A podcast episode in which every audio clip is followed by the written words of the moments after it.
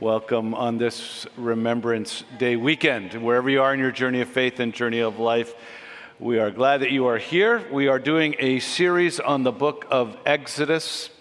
It is the second book in the Bible, in the Old Testament.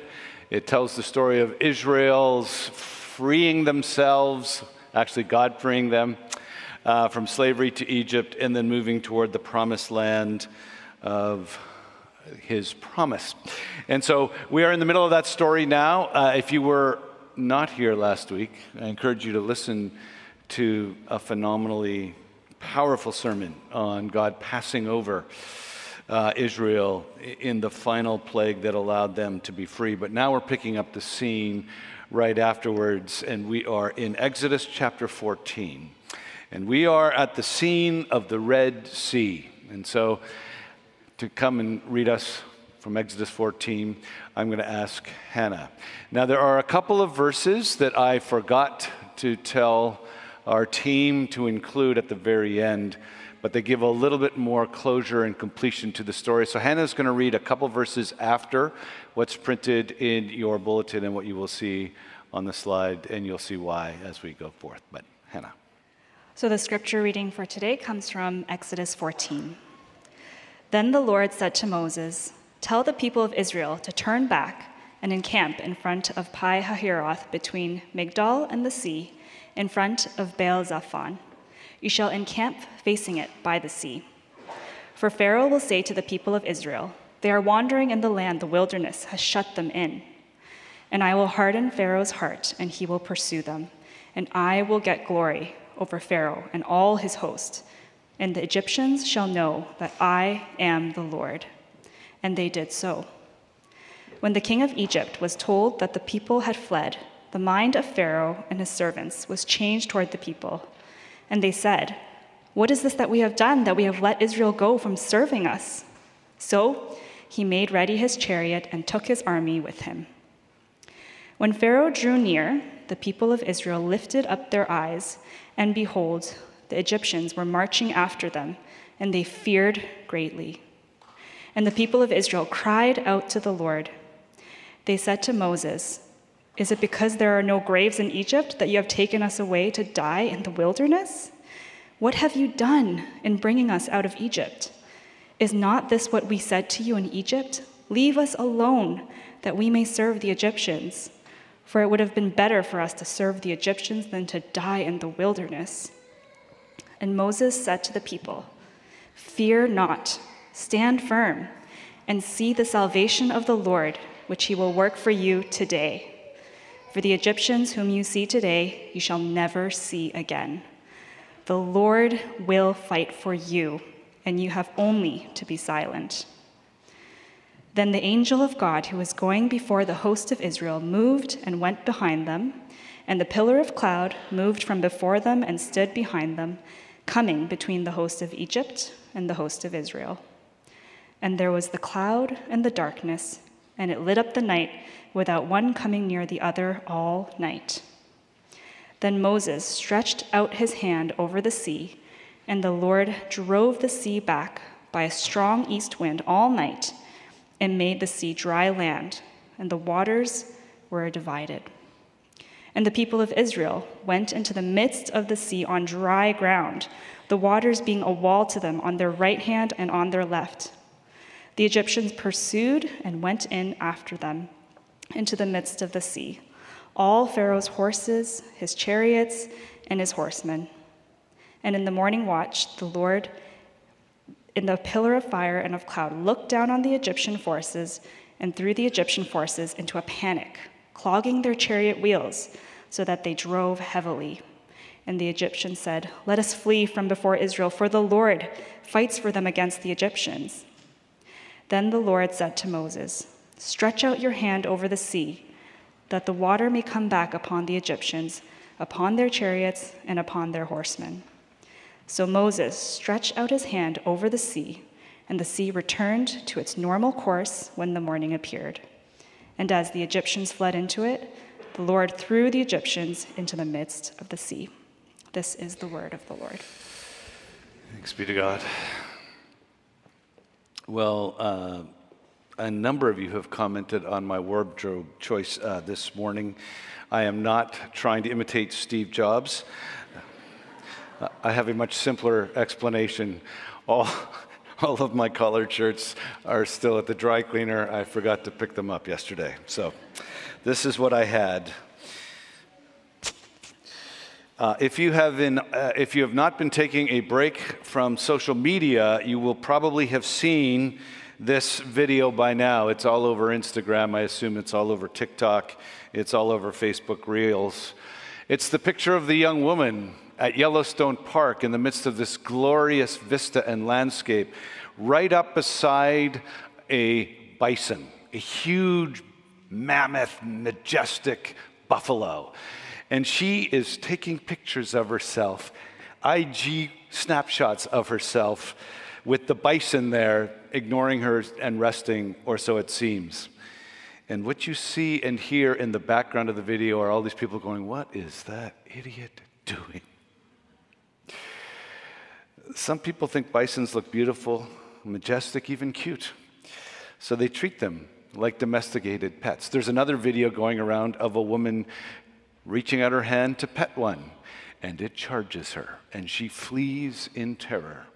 And as I was looking that up, I found out there's another woman who went out thinking that bison was domesticated, and she got gored and sustained serious life threatening injuries. These people think that these wild, majestic animals look like domesticated pets. How did that work out for them? One woman got away with it, but got mocked virally. One woman fled for her life. One woman ended up in the hospital. And we find their foolishness funny. They are being elected for the Darwin Awards. They are being mocked mercilessly. We shake our heads, we close our phones, we get up, and then we treat our God just like they treated the bison. We try to domesticate God. We try to make God fit into our nice Instagram branded world, our social media narrative. We try and create a God we can pet, a God that looks nice and reasonable to the world that we present ourselves to. And this passage invites us to ask ourselves the same question that we asked those videos How's that working out? How do you think that will work out? Because men and women the God we meet in this passage is no domesticated bison. The God we meet here is the God who is. He's a wholly different kind of God. He's a sovereignly glorious God. He's an unfathomably good God. He's an incomprehensibly gracious God. He's a God who hardens unrepentant people for his glory, who protects undeserving people for his glory, and delivers ungrateful people for his glory. The God we meet here is the God who is, and there is no other than the God who is, and he is not a domesticable pet we meet this God and no other. And the question this passage invites us to ask is Are we ready to meet with and have communion with the God who actually is? Because this God hardens unrepentant people for his glory, protects undeserving people for his glory, and delivers ungrateful people for his glory. And he is the only God that exists. This is the God who is. Are you ready to meet with him? We're going to look at these three points. The God who hardens, a sovereignly glorious God. The God who protects, an unfathomably good God the God who delivers, an incomprehensibly gracious God. Let's look at the first a God who hardens. In the first paragraph of your bulletin, you see God setting up this whole Red Sea miracle. And he does it unusually. He appears to Israel in a glory cloud. If you've read Exodus, you know this glory cloud will appear regularly and will lead Israel through the wilderness for 40 years. He leads Israel here after they've just left Egypt right after the Passover, and he leads them to turn back toward Egypt and appear confused. He leads them to appear vulnerable to an Egyptian leader who might have second thoughts. And then he hardens Pharaoh's heart to have those second thoughts. And then perhaps the central verse of this whole passage in verse 4 he says these words I will harden Pharaoh's heart, he will pursue them, and I will get glory over Pharaoh and all of his host. And the Egyptians will know that I am the Lord. Men and women, welcome to God.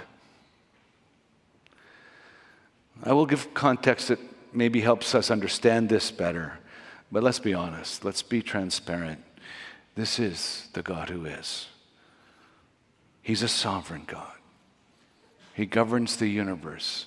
We do not live in an impersonal universe that He occasionally intervenes in. We live in a transparently, relentlessly, completely personal universe that He sovereignly governs and he hardens people for his purposes to display his glory. In Exodus chapter 9, it says, he promises this For this purpose I've raised you up, he's talking to Pharaoh, to show you my power so that my name may be proclaimed in all the earth. So let's give it a little context so we can understand it better. How does God harden? Because this is a very sobering, even shocking idea that God would harden people. Well, if you look at the story of Pharaoh carefully, there are 10 plagues. And after each plague, his heart gets hardened. But what we note about it is the progression. In the first five plagues, it says Pharaoh hardened his own heart. He didn't want to let all of these slaves go. And then it says God hardened his heart in plague six, and then in plague seven, Pharaoh does it to himself again. And then finally, in the final three, it's God, God, God hardening his heart. So there's a process. God allows him to harden his own heart and reveal the depths of his own selfishness, cruelty, and evil. And then God turns him over to those desires and no longer restrains them. That's what's happening here after almost 100 years of slavery, then all of these plagues, God had been patient, God had warned him, God had relented after Pharaoh had said, Okay, I'll stop, I'll let you go, and lied to them. God had given him chance after chance. And he wouldn't repent, he wouldn't change. And so God allowed the natural selfishness, power, hunger, and sin in Pharaoh to be given its full freedom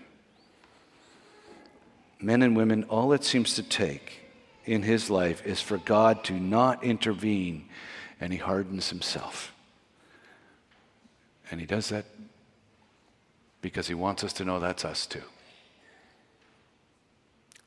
Outside of God's intervention, with no boundaries, the dark parts of you, unrestrained, will come forth. Isaiah 53 says, Oh, we like sheep have gone astray. We've gone everyone to our own way. Romans 3 says, There is none righteous, no, not one. How does God harden? He simply removes the restraints and gives us over to our own desires. Who does he harden? Pharaoh, he hardens. Pharaoh is an example for us because what Pharaoh shows is unrepentance. God has kept warning him. God has given him increasing levels of plagues. They have not listened. He has not listened. He has not changed. He keeps thinking, oh, that's the last one. Uh, I can control God. God won't bring any more of these plagues. He's not that bad. He's not that fierce. He's not that relentlessly committed to what he's asking me to do. He keeps reducing God to some kind of domesticated God that he can handle. How did that work out for him? If you are here and God has been poking you and prodding you and calling to you to change something, to repent of something, to come to Him, stop petting the bison. God will do what He promises to do. He will turn you over to your selfish desires if you continue to resist his call on your life. And that gets to the final thing. Why does God do this?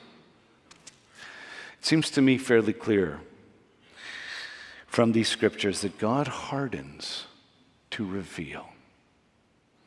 He hardened Pharaoh's heart to reveal the truth to Pharaoh and to everyone else what was in there. He gave Pharaoh power. And power doesn't create what is inside of you, but power gives you the freedom and lack of restraint to unleash what is already inside of you. Paul Tripp, a best selling author and counselor, did a video interview. He's published it online, and he discussed this dynamic. He said human beings don't usually wake up desiring way more boundaries in their lives. It's very easy, he said, to be consistently looking on the other side of God's boundaries and wanting what you see. Like a person who struggles with their weight and general health, looking at a skinny person and saying, If only I was skinny like them, I could what?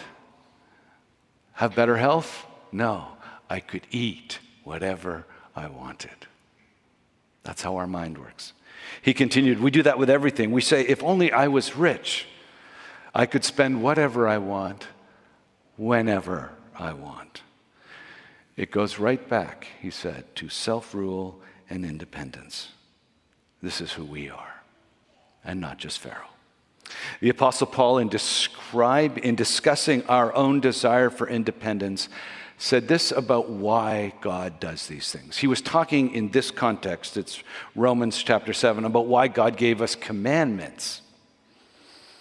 Commandments, like hardening, are mirrors to show us who we are. And he says this in Romans 7:13. The commandments are good. Did that which is good then bring death to me? No, by no means. It was sin producing death in me through that which is good, God's commandments, in order that sin might be shown to be sin. God hardens men and women so that sin may be shown to be sin. And once that happens, once we realize the sinfulness of sin, against the backdrop of our own darkness, which we finally see, the sinfulness of our own sin, which we finally recognize, against this landscape, we can look at the God who is more clearly and see that God is completely righteous and justified in judging us. Look around, men and women. It's Remembrance Day weekend, and we think of those who have fallen in war, and we think of the wars that are, and we see the mess that we have made of this world. It should stop our arguments and objections against God. We need to simply look at the landscape of our own sin, selfishness, oppression, and evil look into our own hearts and go, well, maybe God is justified in judging us. I would love to see the pictures of that woman's Instagram account. I think she's been shamed into never publishing them. But if I did, I would see a, a close up of her face and then the part of a bison. It would be cute. Without context, it would look Instagram worthy.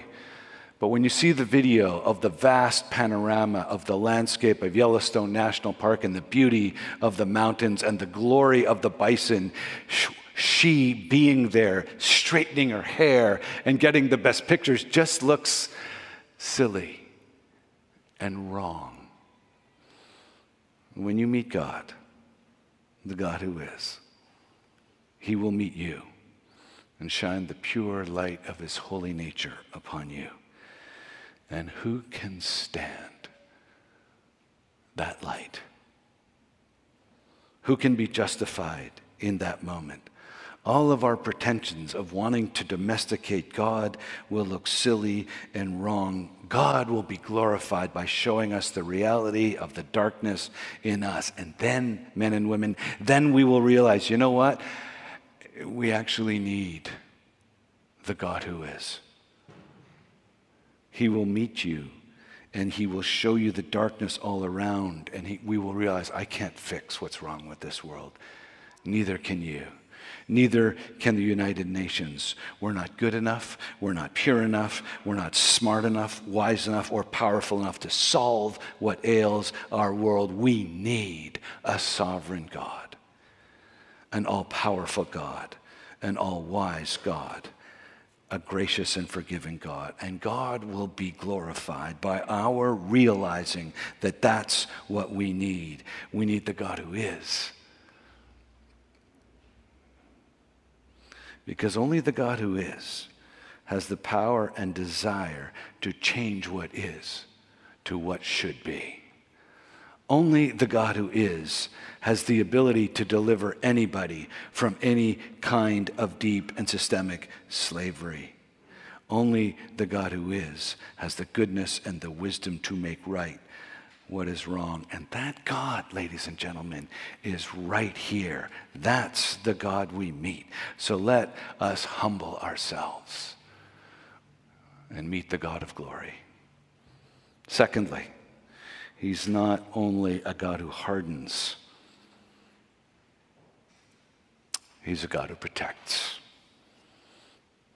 He's a God who's unfathomably good.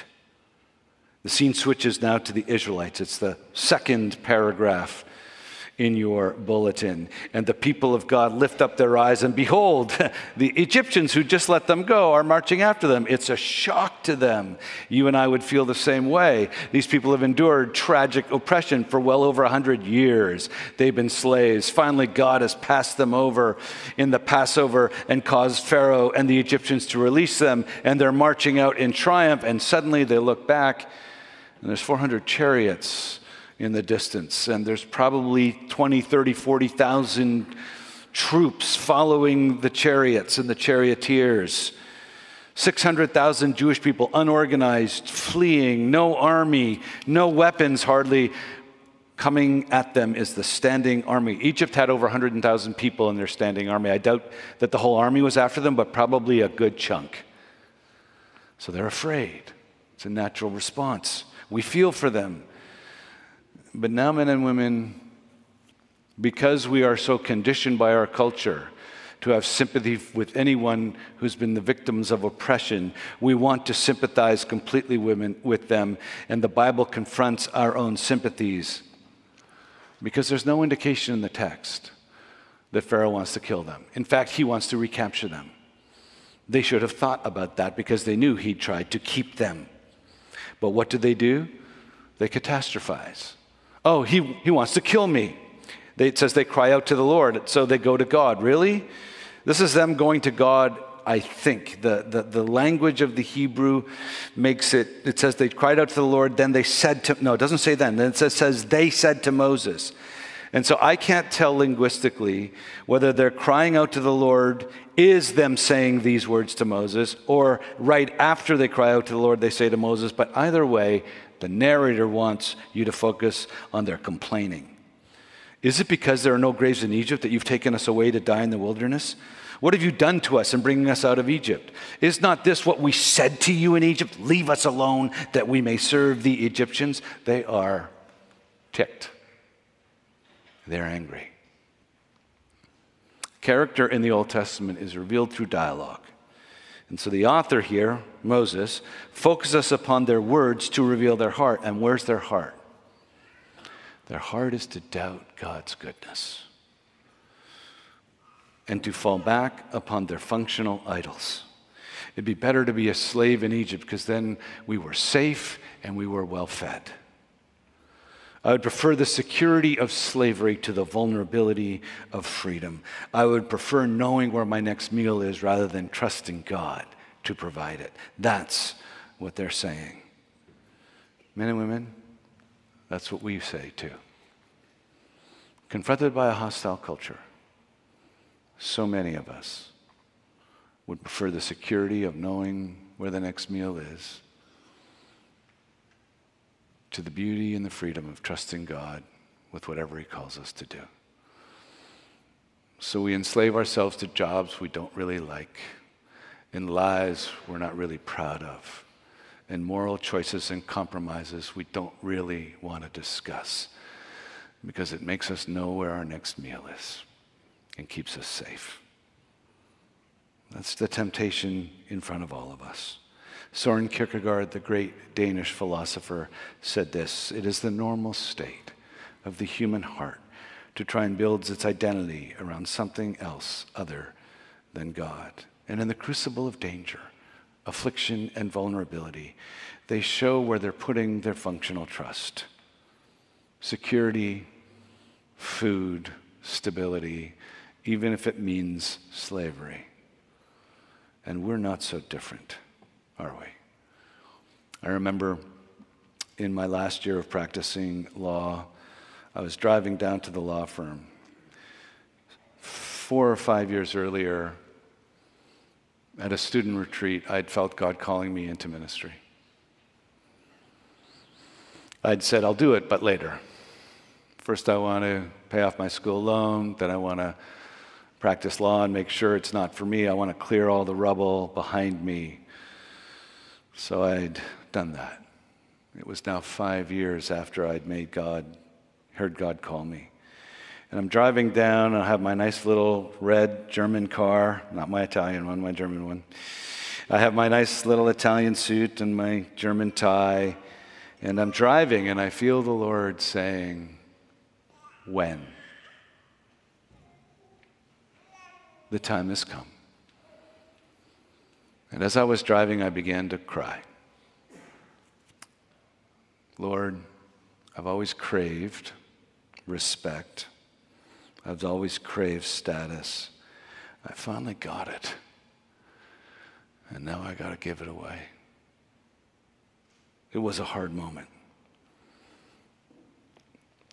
We don't have this same calling from God, but we all have that moment. When God's calling you to step out of your comfort zone and trust Him, to do His will, to serve others in unique and crazy sacrificial ways, to proclaim him to people that might not take it well. And in verse 13, here's the reply from God through Moses Fear not, stand firm, and see the salvation of the Lord, which he will work for you today. For the Egyptians whom you see today, you will never see again. God says, Trust me. Stop doubting my goodness. I passed over you. I had some other third party take the debt of your sin. And I'm here now. In the midst of your afflictions, I'm here with you and I will fight for you. I won't remove you from difficult, afflictive times. I won't remove you from times of discomfort. I will keep you in places of needing to trust me. But I will meet you there and I will be present with you. I will accompany you and I will fight for you. And then it says in the narrative the glory cloud, which has been leading them to the Red Sea, switches to behind them, between them and the oncoming Egyptian army, and blocks them, is a firewall around them. God is this kind of God and no other. He doesn't promise to deliver you from every affliction. He promises to walk with you through every affliction. And he promises here to, to, to fight for them, to protect, and to deliver them. And I have to ask you who is he protecting? Who is he promising to deliver? An ungrateful, fearful people who have already forgotten his great work of freeing them from the Egyptians in the Passover. A people who are ready already to return to a life of slavery and safety rather than freedom and guidance by Him. Men and women, that is unconditional goodness. That is beautiful mercy and pardon and grace. Just because God has allowed you to get into trials and afflictions and, perhaps feel the hostility of your culture does not mean he has abandoned you or he has stopped loving you.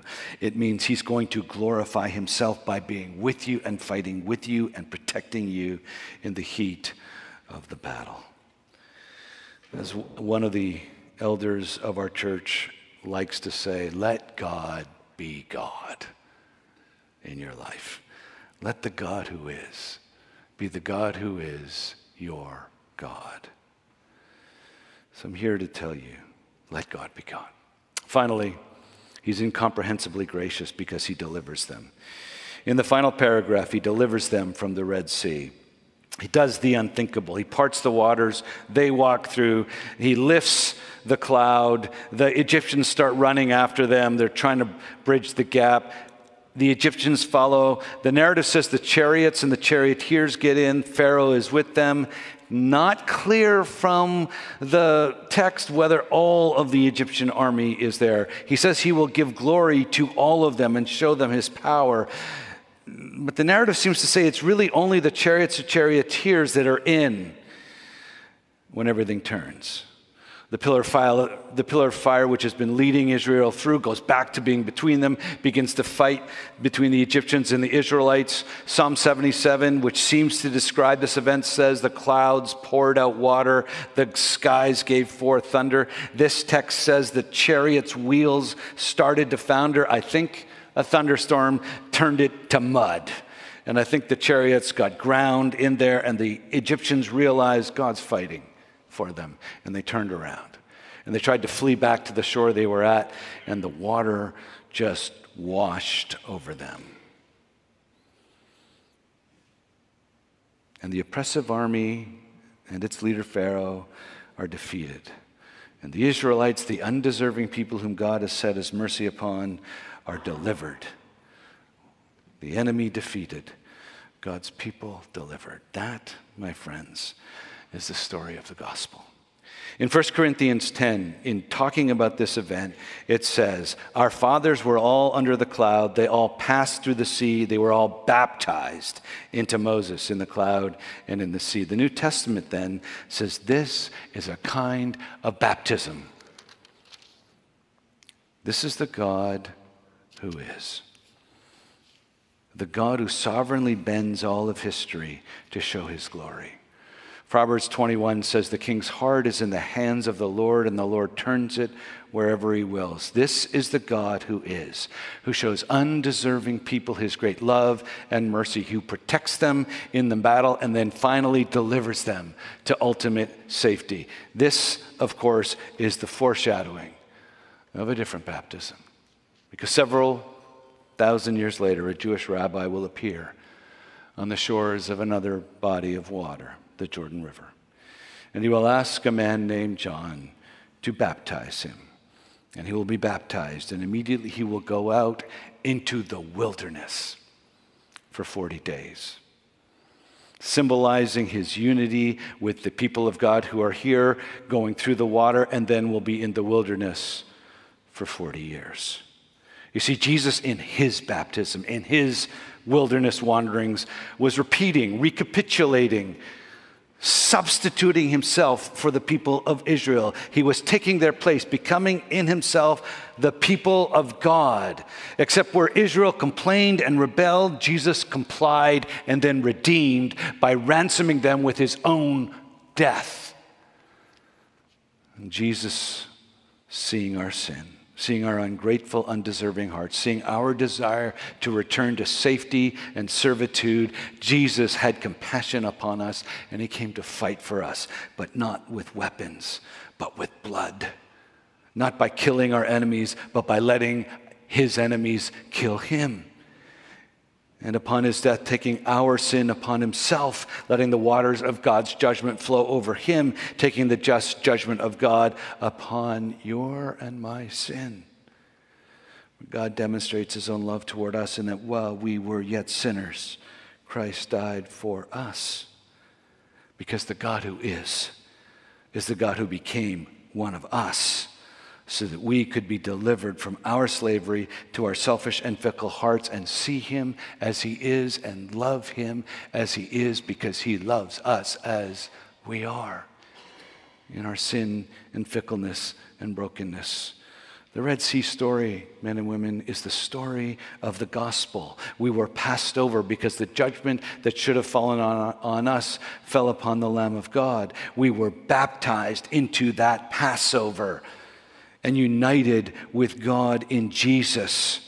And in that baptism is the promise to protect us and be with us in the midst of all our afflictions from the darkness of the world. And then finally, a day will come when the true enemies of humanity, sin and Satan, will be gathered and will come forth to attack, and they will be defeated and they will be judged and they, we will be delivered not to the other side of the Red Sea, but to a whole new creation where there is no more death, no more disease, tears, or evil. A final day of judgment and deliverance is coming for us. This foreshadows that day. And in the end, here, Israel is transformed from fearing the Egyptians to fearing, being in awe and wonder of the God of Israel, the God who is. Two applications from the text fear not. Christians, allow God to rise in your heart in his full sovereign power and glory. Let God be God in your hearts and do not fear the circumstances and the challenges of life. Isaiah 43 1. But now, thus says the Lord, He who created you, O Jacob, and who formed you, Israel, fear not. I have redeemed you. I have called you by name. You are mine. Fear not. Second application fear Him. Fear Him. Him who created you, Him who bends all of history to confront you with Himself, He who sent His Son to die to allow you to have access to Himself. He who delivered you that you may love him and worship him and be in awe of him. Fear him. If you are here and you are not yet a Christian, who do you fear? Is God simply an abstraction to you? Is he simply an intellectual question? It's usually how they start. Spiritual journeys start with the question Does God exist? It's rational.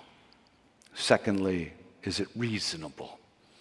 Is God worth thinking about more and possibly following? And then finally, it gets relational. Am I willing to meet him? I say to you, it's always relational. It always was. And I say to you who are Christian, he's waiting for you. He's waiting for you to trust him. He's sovereignly glorious, unfathomably good incomprehensibly gracious. Let's pray.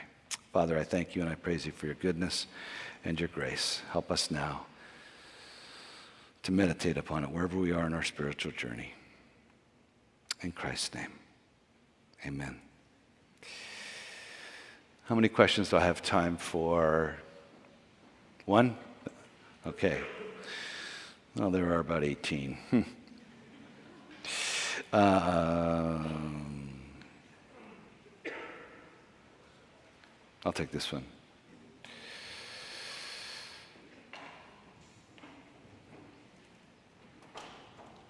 Is Exodus 14:19 a theanthropic appearance?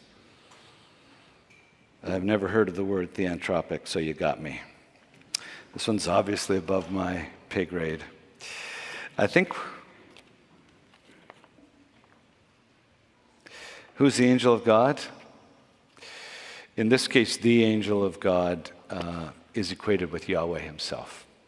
It's, um, and sometimes the, there are angels that appear in the Old Testament who have a separate appearance. In some cases, uh, they seem to be God. In some cases, they seem to be partly separate and partly just God. This is one of those third cases. So it could be Jesus, who is both distinct from God and God Himself. All right. That is enough for the questions. Let's pray, and as I pray, a song of response after that, and we'll ask you to rise. Let's pray. Father, I thank you and I praise you for your goodness and for your grace and for your glory. You relentlessly pursue your own glory by hardening, revealing, protecting, delivering, judging, saving, and dying and rising. What manifestations of your glory we have. Richard Sibbes said it best. There is more forgiveness in Christ than there is guilt in sin. Help us to come readily to the cross. Help us come readily to your goodness. You are the God who is. In Christ's name, amen. Please stand for our song of response.